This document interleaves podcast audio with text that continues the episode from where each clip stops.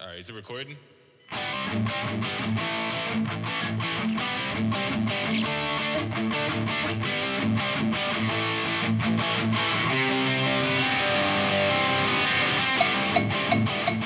And welcome to Left and Leftist, the show that takes a no holds barred, skeptical look at politics.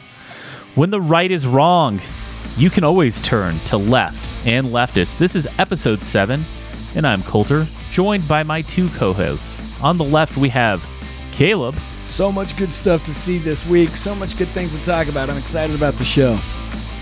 and our resident leftist and angry dreamer, we have Sheldon.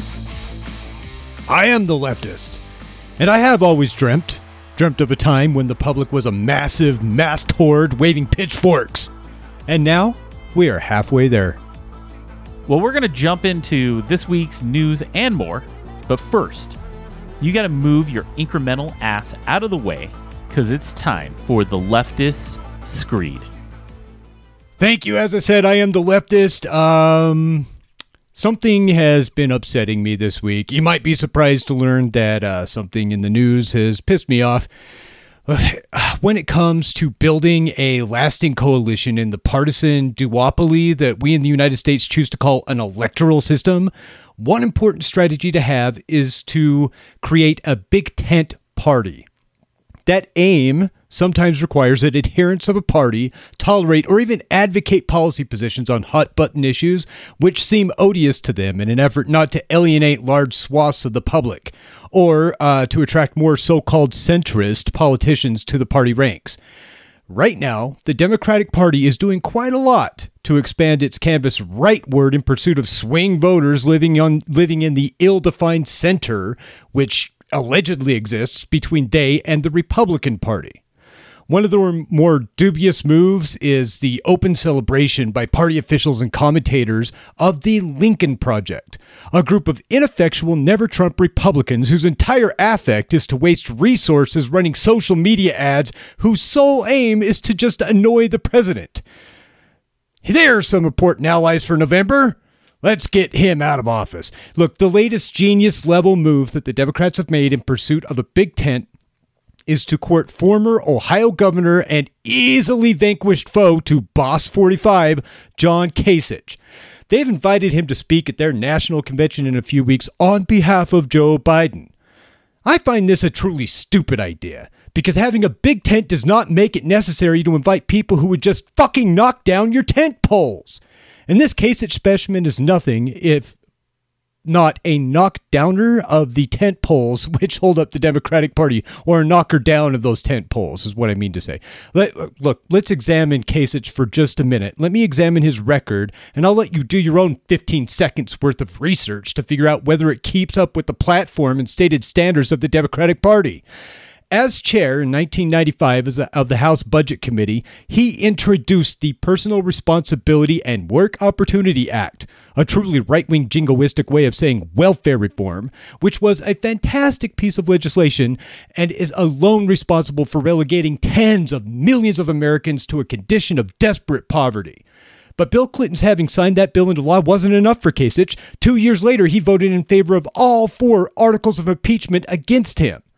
Then, after a, failed presidential bid, he in the year 2000, he went on to host his own show on Fox News, where he also frequently guest hosted for liberal favorite Bill O'Reilly. During that time, he was also chair of a political action committee dedicated to securing GOP majorities in Ohio state government. Now, if you thought that early stuff was antithetical to the Democratic Party, we have yet to scratch the surface because Kasich was elected governor of Ohio in the year 2010, and in his in his two terms he did the following: signed 18 measures restricting access to abortion and diverted $1.4 million in annual funding from Planned Parenthood to, well, wherever. He froze Ohio's Renewable Portfolio Standard, a program which intended to divest the state's resources away from fossil fuels.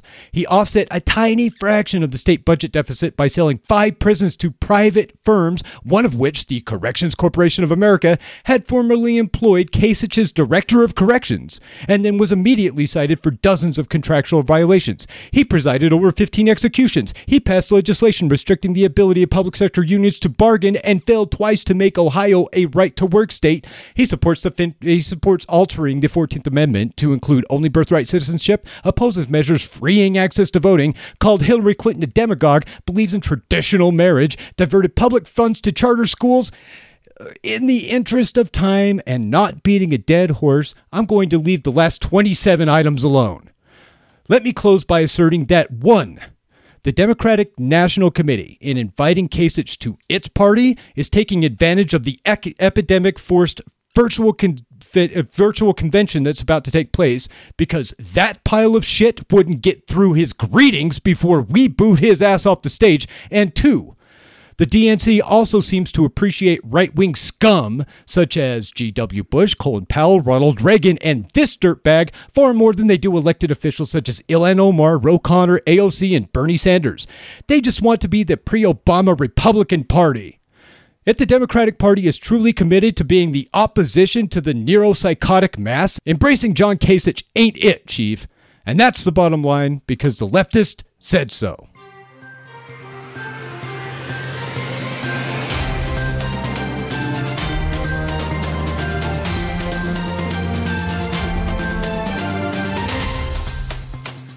All right, boys, I think it's time for us to jump into this week's headlines.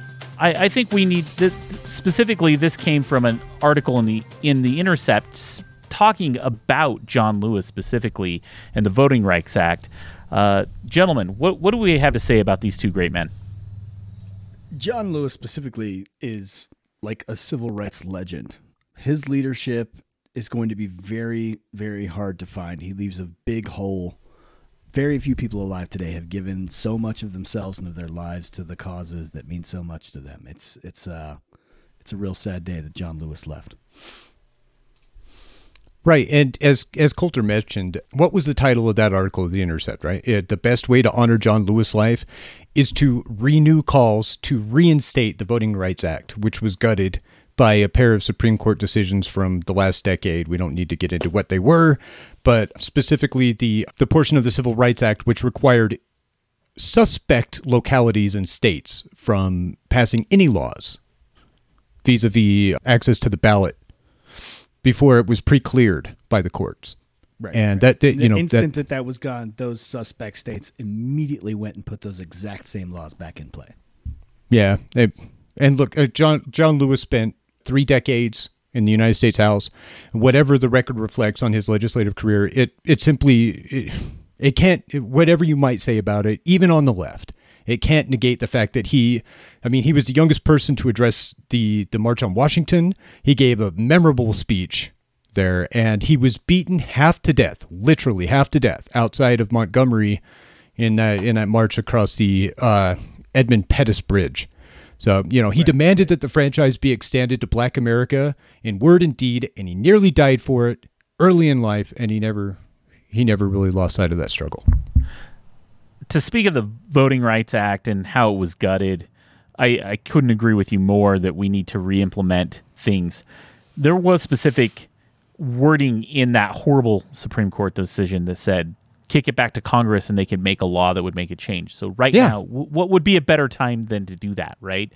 And what they should say is not just suspect states. I think it should go across every state because you don't know what the future looks like, and proven over time, states do change over time. And I think that when we look at reenacting something that is so important, such as the Voting Rights Act, I think that that should just be a national law when it comes to voter disenfranchisement. I I don't know if anybody else agrees with me, but that's agreed, at least my agreed. holding it to just a few states at this time at this age seems a little weird.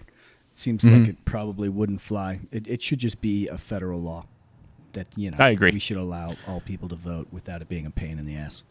Oh, the the pre-clearance that this house did pass included California and New York State, but whatever. I mean, you know, uh, we we don't have to dwell on it very long. Rest in power, rest in peace, John Lewis. And then we also want to talk about the political commentator uh, major- of the Majority Report, Michael Brooks. I know that you were a big fan, Sheldon. Why don't you Why don't you talk a bit about his life? this was this was effing de- devastating to me. I the rise of political com- of leftist or left leaning political commentary in this sort of format, either on YouTube or in podcasts, just started to rise in you know in in in the last five years or so. And Michael Brooks was he was on it. He was all over it. He, as you mentioned, the Majority Report. He was the co. He and Sam Seder co-hosted for a while. He started branching into his own projects. The Michael Brooks show I listened to from its inception. It started just under three years ago. He he just did long format interviews in specific venues. He had Noam Chomsky. He just let just this year he went down to Brazil to even down to Sao Paulo and interviewed in prison Lula da Silva, the deposed and incredibly popular former president of Brazil. Look, what can I? I mean, I'm really upset because the thing about Michael Brooks was the, what set him apart was he. You could tell he was always curious. The, the, the degree of intellectual curiosity which he brought to each each and every interview it's it was just unparalleled unparalleled and he was always witty shit i mean he was incredible I I I I start listening to things. I mean, seriously, I would listen to a podcast, and let's say it's the I'm listening to the Young Turks on a Thursday, and I'm just bored. But then it turns out Michael Brooks is on the panel. Oh hell, I popped right up because I knew it was going to be a fire episode with Michael on. He and Ana Kasparian, who was who who who was the number two person at the Young Turks, they were doing their own thing for the last year or so. In in with the Jacobin, they were doing a sort of a weekend rundown. It, anyway, I listened to Michael Brooks' voice has been in my ear a lot, a lot the past two two and a half years, and here we are on a podcast. And I just got to say that you know, got to. It's very very sad. And and you know what? All i can say is it's it's really it, you two you two are cases in point. He wasn't around long enough. His his his empire as it were was just getting started. He was just getting started. He was 36 years old and he was he was renowned and revered across the industry. And and he's gone. So very sad well, for me. that that was a I, I Sheldon really heartfelt and great to hear. I'm, I'm sorry you lost somebody you looked up to so much. I appreciate Now- that. Let's move on to something a bit less depressing, or more depressing, depending on your point of view. But Florida Governor Ron DeSantis expresses his desire to keep his citizens healthy, and he has an idea on the best way to do that during a pandemic. An odd idea. Caleb, why don't why don't you talk a bit about uh, him and some of the changes he's made geared around coronavirus and gyms? Well, I mean, he's just he's hell bent on keeping gyms open, no matter what. I mean, they just had like an, an unreal amount of people dying and and catching coronavirus in Florida, but he doesn't matter, and I just I don't get it. First of all, gyms are gross and slimy on their best day. So why do we need them open during a pandemic? I'll never understand. But as a Trump lackey, he's just kind of following in the footsteps of of Trump. And one of the reasons why Trump and his minions are pushing for gyms to reopen is because of uh, two guys. One named Jim Worthington, who's a Trump super fan. He's a founder of a political action committee called People for Trump. Another guy is Bahram Akradi, who has a large chain of these like super high end schmancy gyms. And he's also a real estate magnate. So he's pals with Trump. Both of those guys have low level positions in the administration. Akradi is in one of Trump's economic recovery teams. And uh, Worthington is on the president's council for sports, fitness, and nutrition. I didn't know that. Thanks, Ronald Reagan, for setting that up. Was that was that Ronald Reagan? Yeah, it was Of Arnold course you know Schwarzenegger. Arnold Schwarzenegger was the first chair of that council. Oh, well, all right. I'm sure this Jim Worthington guy is less ripped. That's not a knock, Jim. I'm sorry. No one's that ripped. Yeah, some of This what is- DeSantis. Especially why Arnie in the '80s. Come on, Arnie in the '80s was so ripped. Oh, and so juicing. So juicing. you know some of some of what DeSantis said in this press conference that they in or whatever you want to call it now. Of course, he's the only guy standing around without a mask. Uh, again, he said what part he says we need to keep the gyms open because if you're under 50, you're in good shape, meaning that anyone under 50 doesn't have to worry about the coronavirus in the first place. Eh, but then he goes on to flip the flip it somewhat in that right-wing way that we're so fond of. He says, "Look, there's there are people who have uncontrolled comorbidities. They, they they have hypertension, diabetes, morbidly obese, and so on. And and and the way we're really going to keep them healthy is to pack them into gyms so that they can work out." Ignoring, of course, the big bad virus in the room that you know the sweat and like Caleb was saying, the slime and the sweat and just the spittle all over the place happens in a gym. No matter how much you clean and disinfect any piece of equipment you get onto, yeah, disgusting. It's just like everyone breathing hard. And It's like a soup. running and getting their Yeah. heart rate up. I mean, Your 16 is expectorant not is- enough. it's all over the place. The the only part that I want to say about this is this is Florida. I'm sorry, go outside. It's warm enough. This is it's not like it's the middle of winter in Alaska and you can't go outside to work out. It th- there are options in Florida if you need to hit the gym, right? And you want to like have some good health, deal with your hypertension. I'm sorry, getting outside is going to be better for you than going to a gym in general. I agree. I I think that DeSantis in general has just an anti-science attitude about this entire thing. He's really botched it, and in the end, he. I, I did see a poll the other day that he's losing older voters, and that's big in Florida. Hopefully, it's something that sticks into the 2022 ec- election when he's up again. Hmm. But yeah, DeSantis, he just he he sucks, and he's not doing a good job for Florida at all. Yeah, agreed. On to our next story. This is the big one this week. So you will recall that I mentioned on the show that the battle for Portland was going to factor large in the nationwide Fash versus Antifa conflict. Well, buckle up, Buttercup, because the City of Roses has seen the arrival of a good many skunks this week. Yes, it has. I'll do a, a quick rundown, but I, I mean, man, this list is long. Starting on July 14th, the federal government has sent in troops from several agencies Homeland Security, Customs and Border Protection, ICE, the Federal Protective Service. That's literally a federal force specifically designed to protect federal buildings and monuments. They sent all these troops to Portland, and these troops are not under the same guidelines as the local police as far as the weapons they can use, the amount of force they can use in altercations. And there's just a ton of stories and videos of these troops using excessive force and also, most disturbingly, detaining people without identifying themselves, putting them in unmarked vehicles, and just driving off. I put together a little clip of, of some of this audio. It's a it's pretty freaky, Coulter. Let's go ahead and play that one.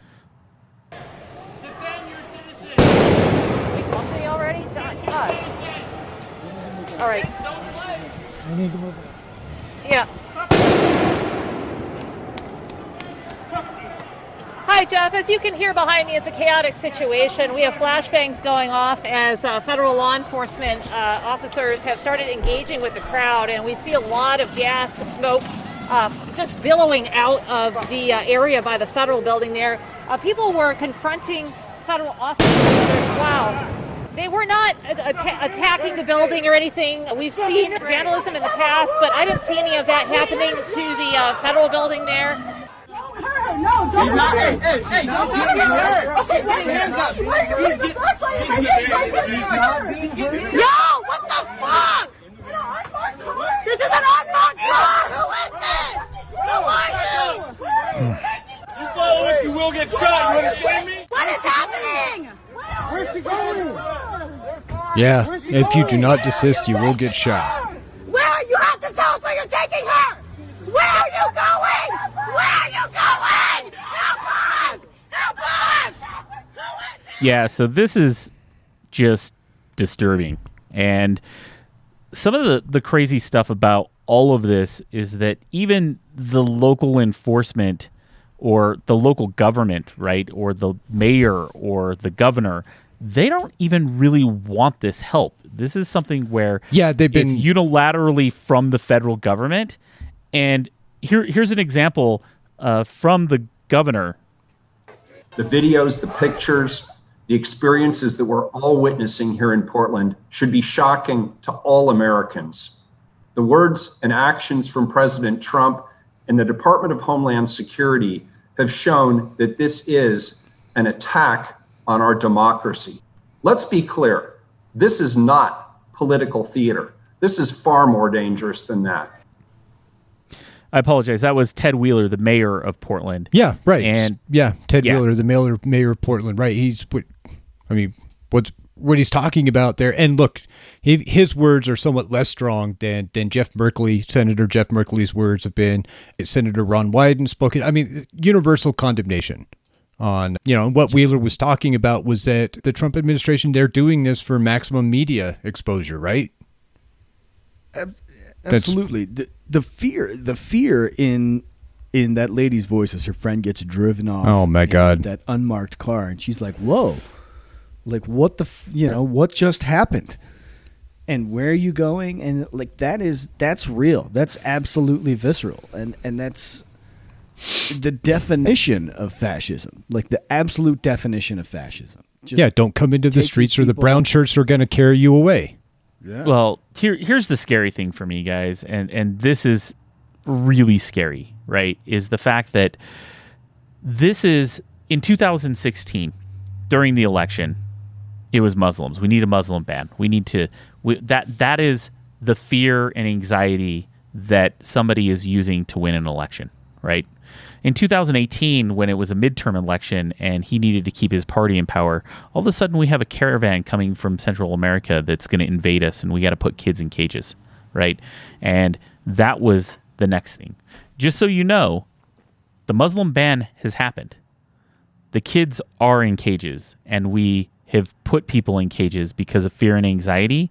Even though he lost the election in 2018, nothing's been done about that.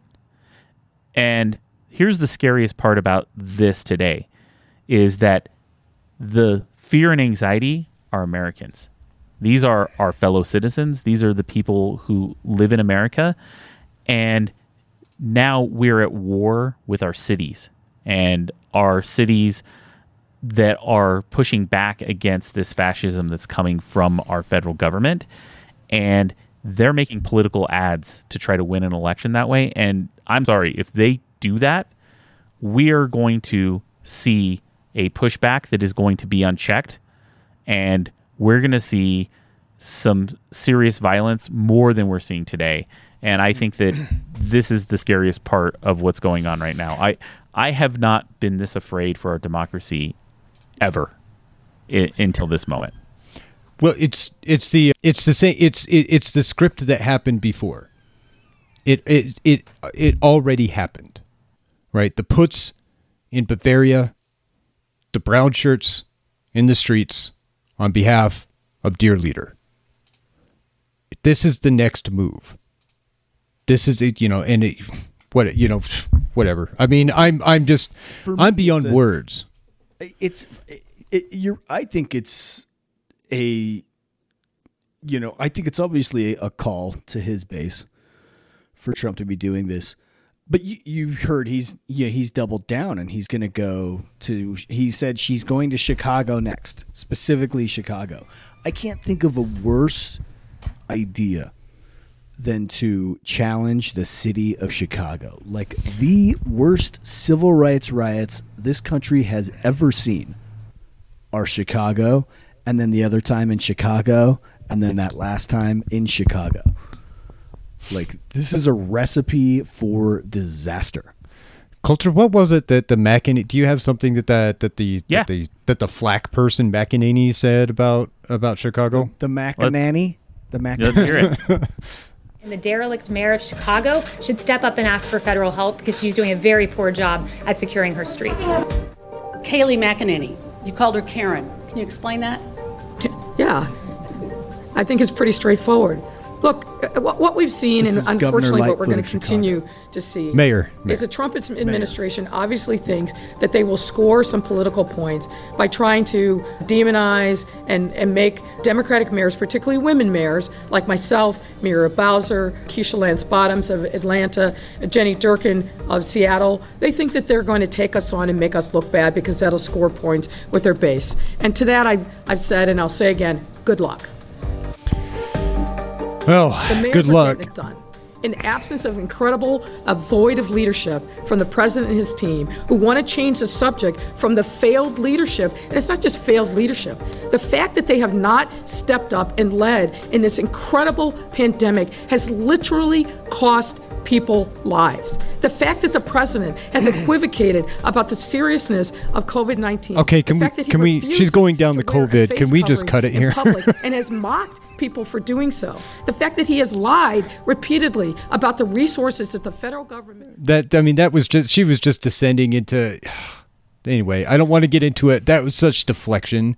There's one thing you have to talk about. You have to tell. Look, as the mayor of Chicago, you have to tell the president of the United States if those brown shirts come into Chicago and start behaving the way they have in Portland, you're going to get with the district attorney, you're going to get with the the the captains of the police force and you're going to lock them up if they arrive.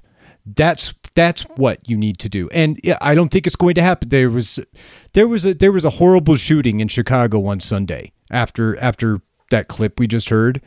Um, there was a literal gangland shooting outside of a funeral parlor. Just you know, miserable, miserable situation. And I guess that has Lightfoot scared to say we don't want federal law enforcement in here. Do we have the kind of response that I'd like to hear? Do we have Larry Krasner? Yeah, I got it right here. Larry, morning. Larry Well, first of Krasner all, is we the do not plan to. Oh, yeah, Larry. Krasner, plan- by the way, district attorney in people to obey the Philadelphia. So if uh, any federal authorities were to come to Philadelphia and follow the law and follow the Constitution, the issue will not present, which is certainly what we all hope. But it's real simple. The law applies to the President of the United States, even though he doesn't think so. The law applies to law enforcement. The law applies to civilians. I mean, it is real simple. We have to be even handed. So if people are going to come to Philadelphia and in uniform, they're going to fracture the skulls of protesters with rubber bullets. They're going to jump out of rental vans and drag people into those vans without probable cause. They are committing crimes under the Pennsylvania statutes. These are Pennsylvania offenses over which the district attorney in Philly has jurisdiction over that area. And we can bring those charges. The law is very clear. Uh, we can proceed with those charges in state court. Under certain circumstances, they might end up being processed in federal court. But initially, we can bring those charges, we can pursue them, and as much as possible, we can put those individuals in front of a Philadelphia jury who might have something to say about those tactics. And this and this and this is the prac that's the practical response you want to hear from a leader in a city, in my opinion. Although in Krasner's case, and I'm I'm a huge fan of Krasner, but he's already pissed off the cops quite a lot. And what do you need to arrest these guys, right? You need You local do. cops. You need local cops. So so so my question is, which of his district commanders will will follow his order to arrest anyone who's violating these statutes, which he specifically knows are going to be violated when the brown shirts show up, and which of the cops will then follow the chain of command and execute the orders from their district commanders. But Well, I mean, one thing you, know, could say though is that if you look at Portland for an example, the police in Portland are pissed. The local police in Portland are pissed because they did have things somewhat under control. Yeah, it was an ongoing it was an ongoing protest, but in the end, it was an ongoing peaceful protest for 50 days. And then the feds show up and start to actually put the gas on things and it's, it's Yeah, now exactly. it's now become something that you have peaceful protesters and you have antagonists from the federal government creating disarray and the local police don't want it and, so in all reality i think you could get support from local police if you see the same types of tactics that are being used in their cities. You know the joy the george floyd protests they they basically are talking about and you get this from the president all the time the antifa is is who's in charge of of creating this violence. But really in this intercept story they actually talk about the fact that the disorder and the people who are actually creating these these really violent riots that are happening are actually from the far right and not from the Antifa. So why don't we talk a bit about this because this was a really cool article. This was a this was a fascinating article. I'll, I'll try to break down some of it again. It was it was just gigantic, and part of that is because of its source. The source Blue Leaks is is Blue Leaks, which is a 269 gigabit trove of documents, audio, and video um, that Anonymous, the hacktivists, have leaked out onto the world, and they did that on Juneteenth um, of this year. And so, I mean, that's just a ton of data. I would I wouldn't mind actually trying to look at some of that, and maybe I will. But it's a ton of data. The Intercept went looking for data uh, basically about anything Antifa related, and it just so happened to be, you know, that that the the riots across the country were happening. And what they found was particularly these what do you want to call them those those groups of uh, law enforcement that are all supposed to talk together for domestic terrorism. fusion centers fusion centers Fusion centers. Yeah. That had a lot of data, and they were specifically talking about Antifa and like what to look for, as as far as people that were like basically domestic terrorists, and what they were describing were just protesters. And it was really systematic. It was like every big city was the same way, saying, let's talk about Antifa, Antifa, Antifa. And even as growing information showed that extreme right wing groups like Nazis and the Boogaloos in particular mm-hmm. Mm-hmm. were were really gearing up to do some damage. If you're not familiar with the Boogaloos, the Boogaloos w- are a group that want to create enough civil unrest that we have a civil war. They want Helter Skelter. They're Helter Skelter group.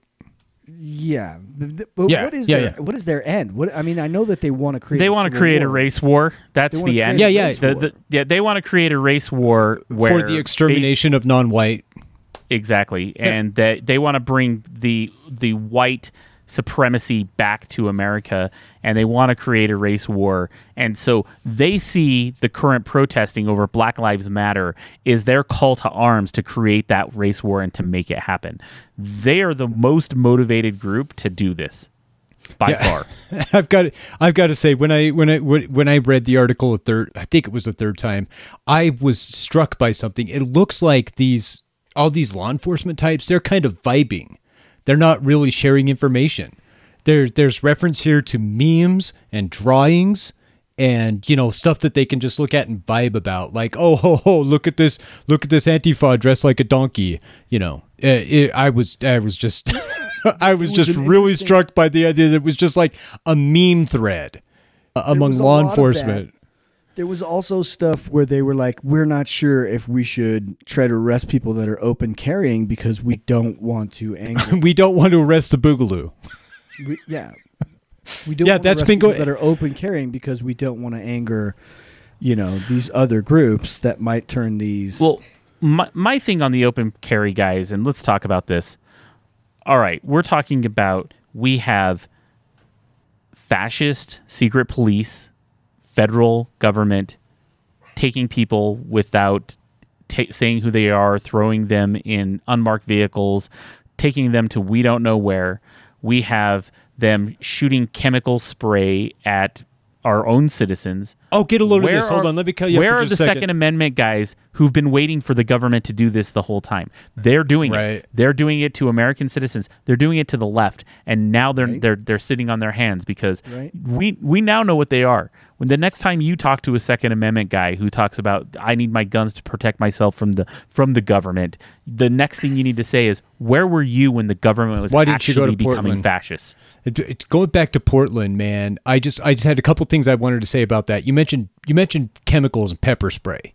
You Yeah. know, uh, this is how low these motherfuckers are. This is how low they've gotten. There's this place right in the middle of Portland, just like down the street from the courthouse, which is why they're supposedly there in the first place to protect the courthouse, called Riot Ribs. Riot Ribs has been just feeding the the protesters. They've just been giving them food for weeks. And two nights ago, no, it was just last night. It was just last night. someone came along and pepper sprayed all of their grills. And it didn't stop there.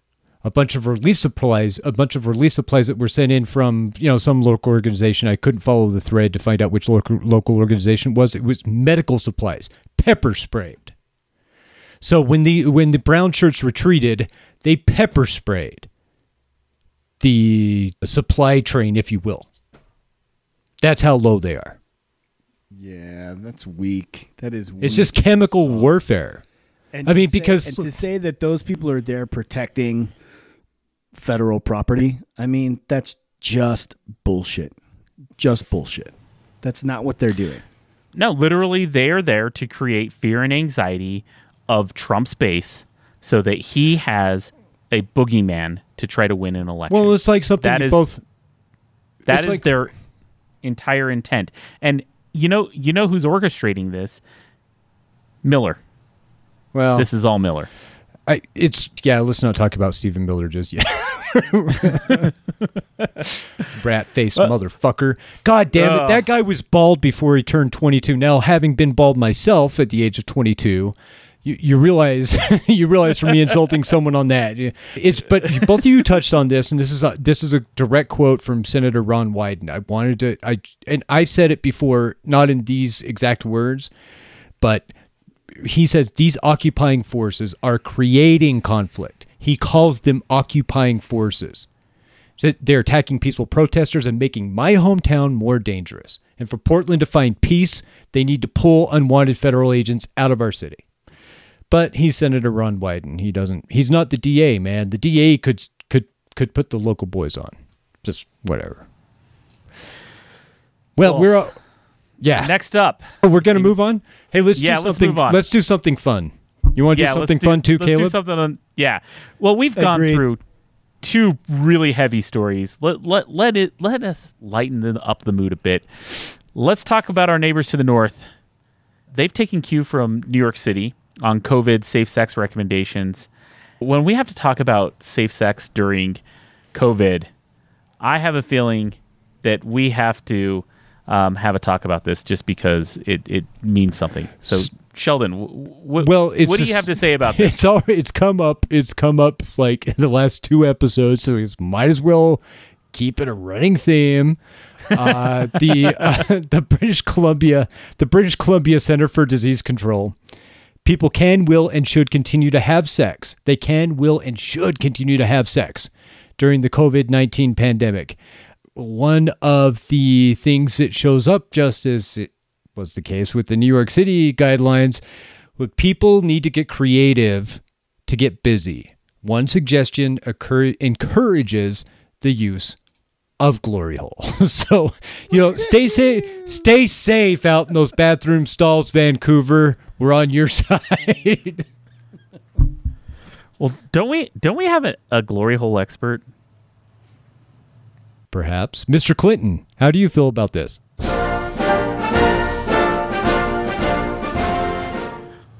Well, good evening. Two weeks in a row. It's good to be back. I've told y'all before, and I'll say it again. Glory holes are the cleanest, safest, anonymous kind of sex that money, I mean, that a marriage can have. I mean, and most of the time it's consensual.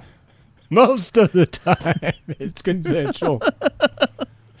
oh, Vancouver glory holes.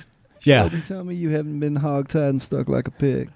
I can't talk about it. There's actually there's there there's there's an NDA on that. So well, well, you know, you know, the cool thing is that uh, I'm an atheist, and in doing so, I have no regrets. As long as it's consensual, we're all good. hey, former President Clinton, uh, we've got a new segment that we're going to run tonight. We'd like to ask you to stick around and help us introduce it.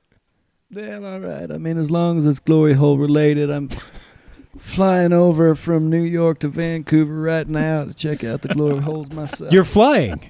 I'm glad you mentioned planes. I'm glad you mentioned planes because they are relevant.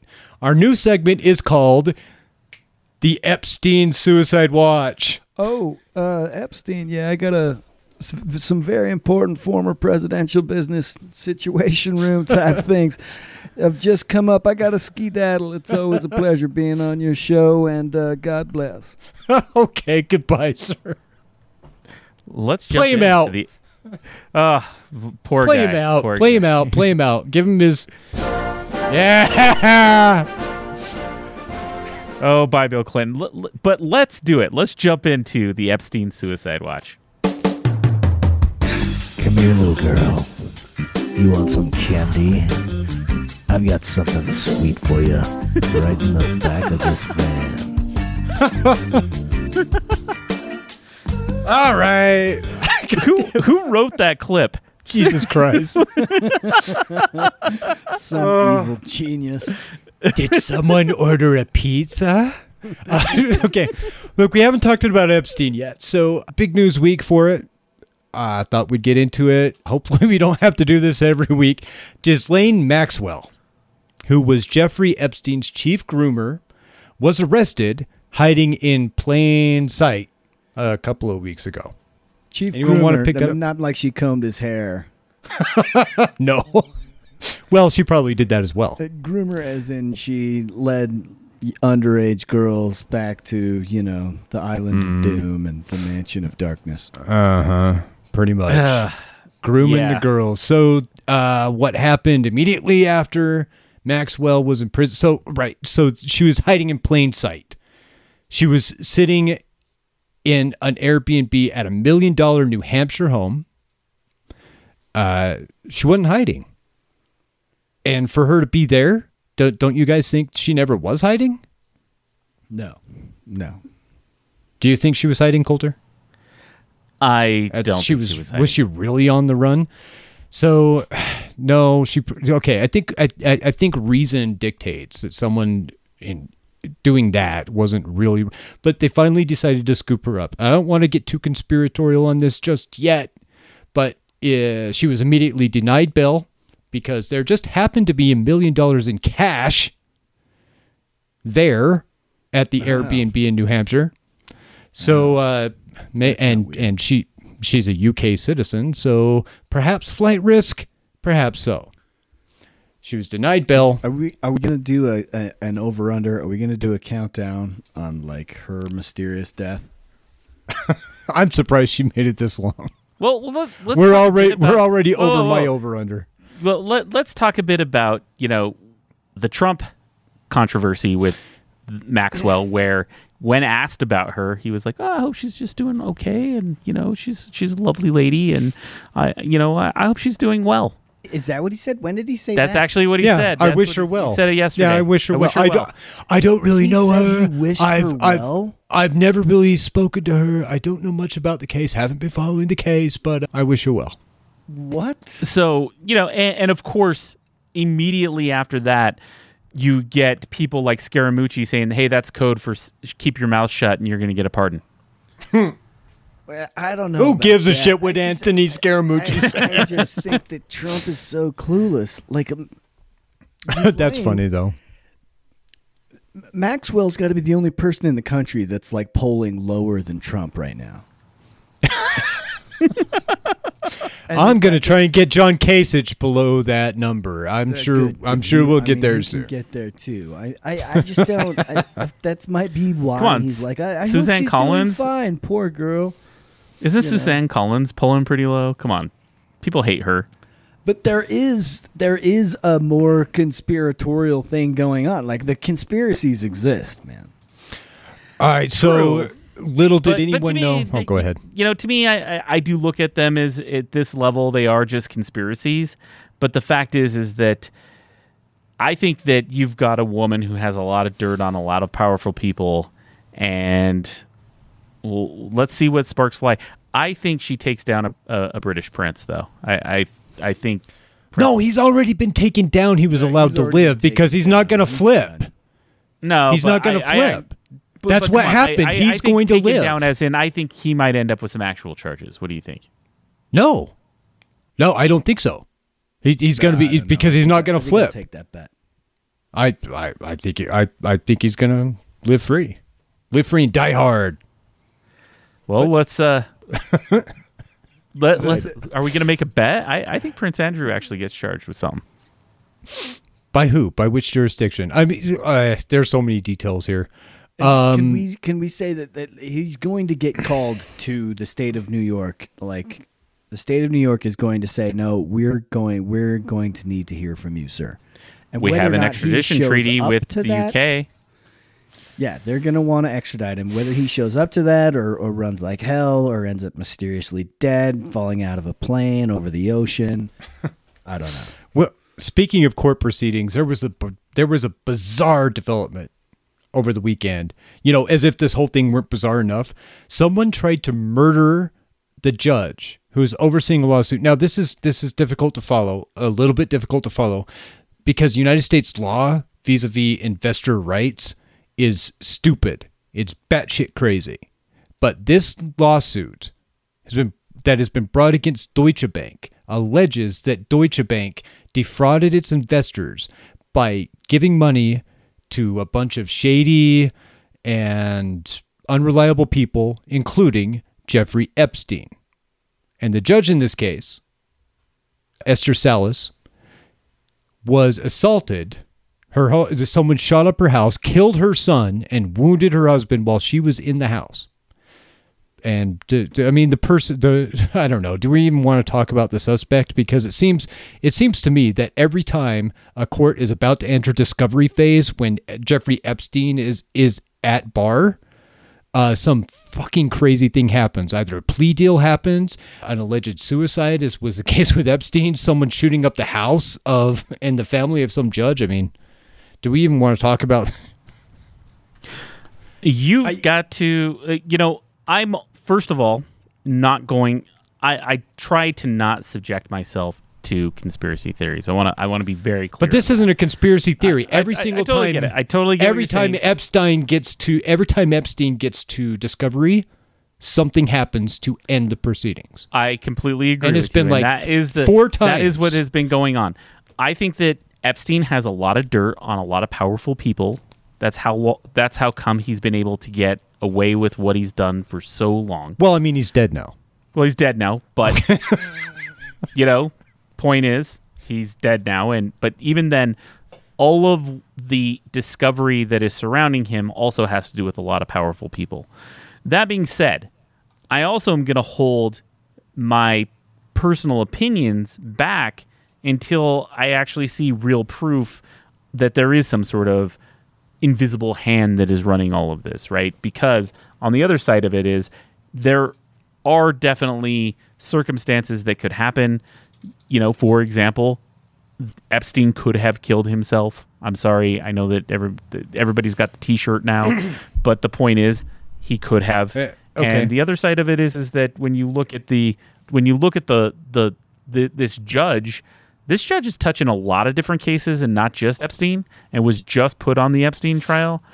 She's also Well, Deutsche Bank, the Deutsche Yeah, Do- Bank. Deutsche She's on the Bank. Deutsche Bank. I But can that- explain that Deutsche Bank trial just a little bit more. Uh, Yeah. Deutsche Bank kind of famously decided to just go completely rogue and and just start taking money from every bad guy, crazy person, bullshit, Giving money scheme, to every bad guy. organization. Yeah, My- well, Yeah, no, and they- why they- is they Deutsche took Bank- ethics? They took ethics out of of the way for a minute. Like they just lifted their ethics bar and said, "Let's just make as much money as possible." And their stock and and their holdings just shot up for the last I don't know if they just shot up for 10, 15 years. And now they're getting people that worked at the bank that were like, dude, it was completely unethical and it was a no holds barred, like nothing. They aren't like workers that are suing them. It it's an investor suit. It's Well, they, right, they- right, it is right. an employee. So, yeah, okay. now that now Okay. that Deutsche Bank is getting caught for all their shit and their holdings and their Oh, I see, I see, I see. They're bringing testimony, they're bringing testimony. back saying no, no, no, no. Deutsche Bank lied to us because they didn't kind of disclose that they had lifted the ethical bar of what banks should do. And that actually started with Donald John Trump. It it started. That True, actually my- my- started my, with- my Started a big question ago. though is why hasn't anybody at the top of Deutsche Bank's head really rolled? You, you still you see big fines, you're not seeing charges, And so, in all reality, they're getting taxed, and they could put that up as eh, part of doing business. We'll pay 150 million dollars, but hey, we made 20 billion. So what's that? A drop in the bucket? Uh, I Let's- think that it's just back to 2008. It's back to you know the institutions and banks in this country can do whatever they want without impunity, and nobody gets in nobody gets in any trouble. I've got a couple of threads for you, though, Mister Skeptic Coulter. Got a Yeah. couple of little threads for you. Epstein's first real professional job was as a teacher at the uh, prestigious Dalton School in Yep. New York City. Yep. Do you know who? Uh, he had no qualifications. He didn't have a degree. He was he was hired to teach mathematics there by who? O O G O S S, meaning CIA, Donald Barr, whose son happens to be our Attorney General, Bill Barr.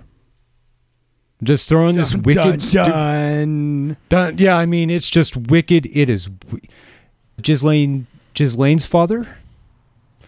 It's a guy named Robert Maxwell. Totally a spy.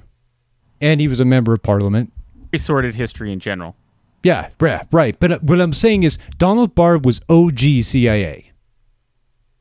Donald Barr was OG CIA. And he hired this Epstein character for no reason, literally. I'm I, I think he's a honeypot. And I think Epstein's always been a honeypot. Do, do, do you guys know? Uh, do, do- I need yeah, to yeah. Elaborate on that honeypot? you know, yeah. Basically, he's a honeypot to your. What you're saying is essentially he's a honeypot to get powerful people and dirt on powerful people so that you can control them. So I, I, it just, it just looks, it just looks so messed up. Anyway, that, you know, uh, I don't know, whatever. They killed the, they killed his ass. They killed his ass. It's all very weird. Yeah, it- you know, I just look at it as I I just don't think it's that organized. I think that there's some scared people out there that are making some pretty I brash feel- decisions, feel but I don't feel like it's that organized. I feel bad for that judge, man. She lost her son. It's a really horrible thing. She lost her. She lost her child, man. And, and can you imagine being a judge right now with like all the ability for people to dox you on the internet and like every big database in the world is getting hacked every other year and all your personal information is basically for sale on the dark web. To preside over a case that has this many powerful people would be scary as hell for me. And like we should probably maybe write some laws about protecting judges from being doxxed and things like that. I I don't know. That just seems scary to me. You mentioned Let's- dark web. I just wanted to, I, I wanted to, I wanted to drop this in here really quick as a tribute to Michael Brooks. He wrote a book that I highly recommend, and I forgot to do it while I was getting all teared up at the beginning.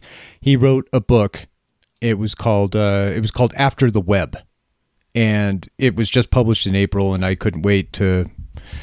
I I want to say read it, but let's be honest, I listened to it. Uh, I listened to the audio version. It was fantastic. It was it was an examination of the intellectual dark web and the characters there too. It was fantastic. Anyway, sorry, I got triggered. right You triggered alley. me.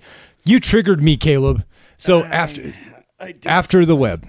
Hey, let's let's scoot on. I'd like to introduce a new segment uh, that revolves around the ever-present anti-intellectualism movement in America, and we're just calling it "Dumb Americans." For our science lesson for today, What you're seeing and what you're reading we will continue our discussion is not what's happening. of Darwin's theory of the descent of man. today in dumb yeah you like that a little inherit the wind uh today in dumb americans we have the McEnany. She's back for the second time on the show. Way to go. Two two show for the McEnany. Two clip show. A two for for Karen. Yeah. Two for, for Karen. And she's basically talking about the government's insistence on opening schools despite the growing number of COVID 19 cases in America. Coulter, can, can you play this clip? It's a it's a view. Well, you talked about earlier with school districts, but we're seeing more school districts, at least in Virginia, for example, last night, deciding to go online only. What does the president say to parents out there who are now going, okay, what do I do with my kids? Yeah, the president has said um, unmistakably that he wants schools to open, and I was just in the Oval talking to him about that. And when he says open, he means open and full, kids being able to attend each and every day at their school. Uh, the science should not stand in the way of this. Uh, and as Dr. Scott Atlas said, I thought this was a good quote. Of course, we can do it. Everyone else in the Western world, our peer nations, are doing it. I think it was a great quote as well because it's been played basically nonstop since she said the science shouldn't get in the way. Science Yeah, should the never science- get in the way, man. This of is- opening this schools where you're supposed to learn fucking science. Yeah, this is an alternative facts moment. Really, it, it's you know the science shouldn't get in the way when we're talking about a scientific problem. I mean, this is just ridiculous. she she did go on. She quotes this Doctor Atlas guy, uh, Mhm. who's like the resident stooge for the Hoover Her- uh, Hoover Institute. It's a, a right wing think tank. To give you perspective, like ninety six percent of their donations went to the GOP in 2016, so we know what they stand for. Who pays him? Who pays this guy? Well, the, uh, the, some of the main donors are uh, what's her name, the the heiress of the the Mellon the Mellon family. Oh, uh, good. The, the Walton Foundation. Um, this guy is the this is the same guy who said that i- if we could get people to shop around for MRIs and outpatient surgeries, that it would drop the price of healthcare by twenty percent. so he's not the sharpest tool in the shed, and clearly a right wing stooge to throw out quotes. And but he's got a doctorate in- in his name, so you know apparently he's credible. So Well, does so does so Henry they got a token doctor, right? It's the idea of like, oh, hey, look, we can do what we want. We have one doctor that's going to agree with us. Right, right, like that that that uh, token professor from George Washington. No, you don't even have to. You don't even have to go that deep. Come on, come on. Henry Kissinger is always referred to as Doctor Kissinger, and that guy is a genocidal fucking maniac. okay, you don't. I mean, look, you you like they, they, they they've been putting doctor in front of fucking anybody. This and Kissinger. What did he say? What did he say? Like anything that flies on anything that moves. That's what he said we ought to do to Cambodia. So I mean, Well, I all mean, right. this is something that's really important to me. I I am a parent. Atlas. I have two kids. I am in a place in my life where I'm actually actively making the decision of where whether I'm going to send my kids to school or not. I'm in a blue state. We've done the right things for COVID, but we're starting to see an uptick in cases. And that uptick's been going on for about three or four weeks ever since we've started to reopen things. And I can tell you right now, I am apprehensive to send my children to school. And not because I want to send my kids. My, my kids, I, I think that we're lucky in the fact that COVID 19 doesn't generally kill children. It does kill some. It, not all kids are going to, if every kid in America got sick, uh, thousands of them would die. But the other side of it is is that in comparison to older people, they it, the numbers aren't the same. But here's the problem: it's not to me. The problem isn't necessarily sending your kids to school. It's the people that are going to be around your children. There are teachers, there are lunch ladies, there are substitute teachers, there are principals, there are support staff and counselors. These people are not young. And when you look at, for example, the three teachers that were teaching summer school in Arizona, and two of the three died. These are the things that we have to worry about. And sending kids to school in a giant cesspool of germs and spit, even with a mask on, I'm sorry, it's gonna spread COVID. You're bringing it all down. You're bringing it all down. Come on. Yeah, We're th- supposed to be this making segment- fun of the stupid people. This segment We is are supposed making to be fun of about, stupid people. about about anti-intellectualism. We may not get to it every week, but we're we, but when I'm just when we ragging s- you.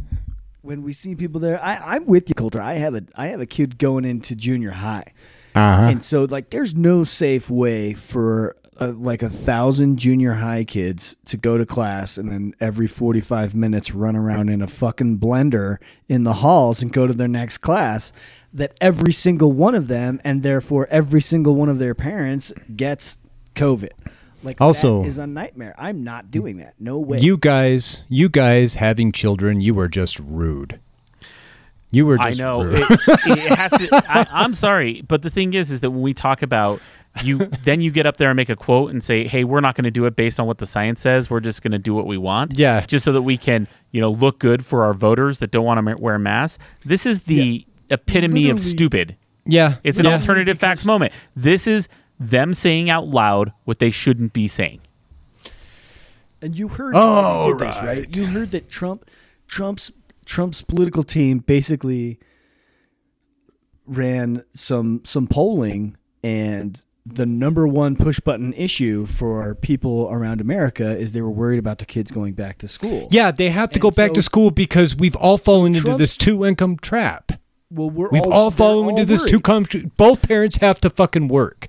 But Trump's Right, no one's at home to- Idea Oh, is to just say, okay, let's just say everyone has to. Well, how are we going to do it? I don't know. Let's just blame it on mayors. like,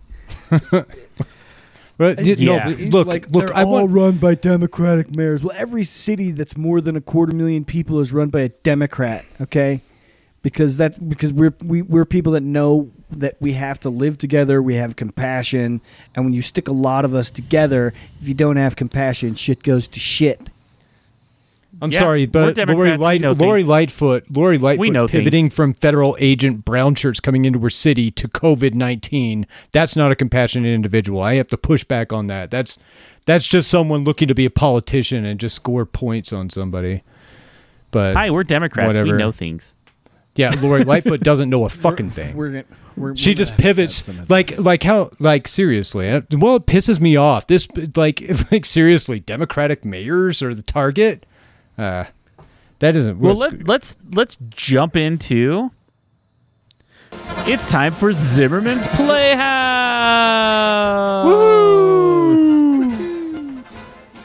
this week we've uh, got a doozy another black lives matter adjacent story let's just get into the guy carl gallups does anyone want to explain who he is because i just get upset when i well, Carl Gallups is a right wing fundamentalist preacher, and he warns that Satan has convinced the world that Christians can't say all lives matter.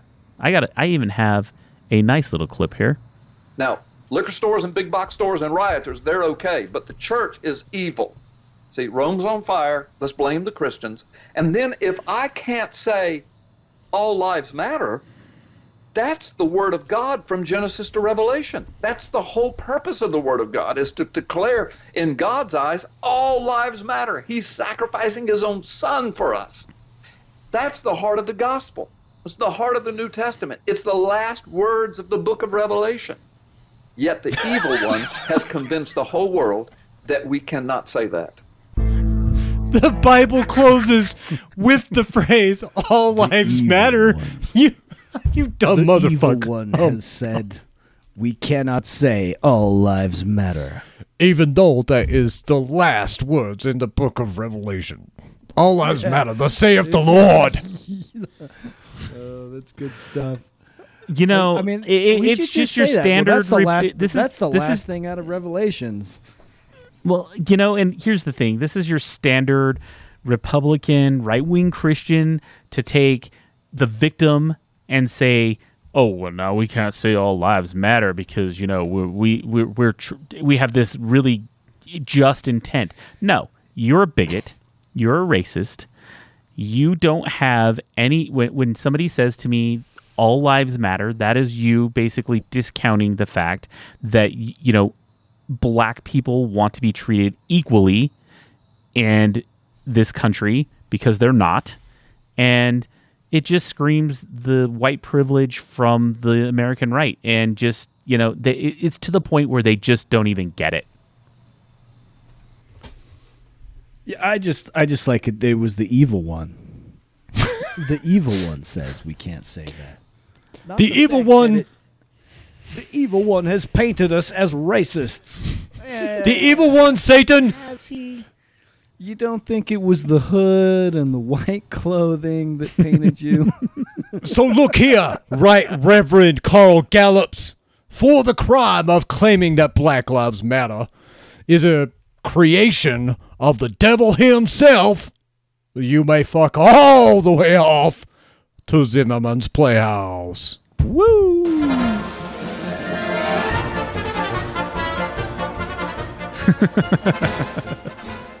air quotes, air quotes, parody, parody. We at Left and Leftist do not actually endorse anyone, even Carl Gallups, being locked in a tight space with George Zimmerman. Such Ah. an asshole.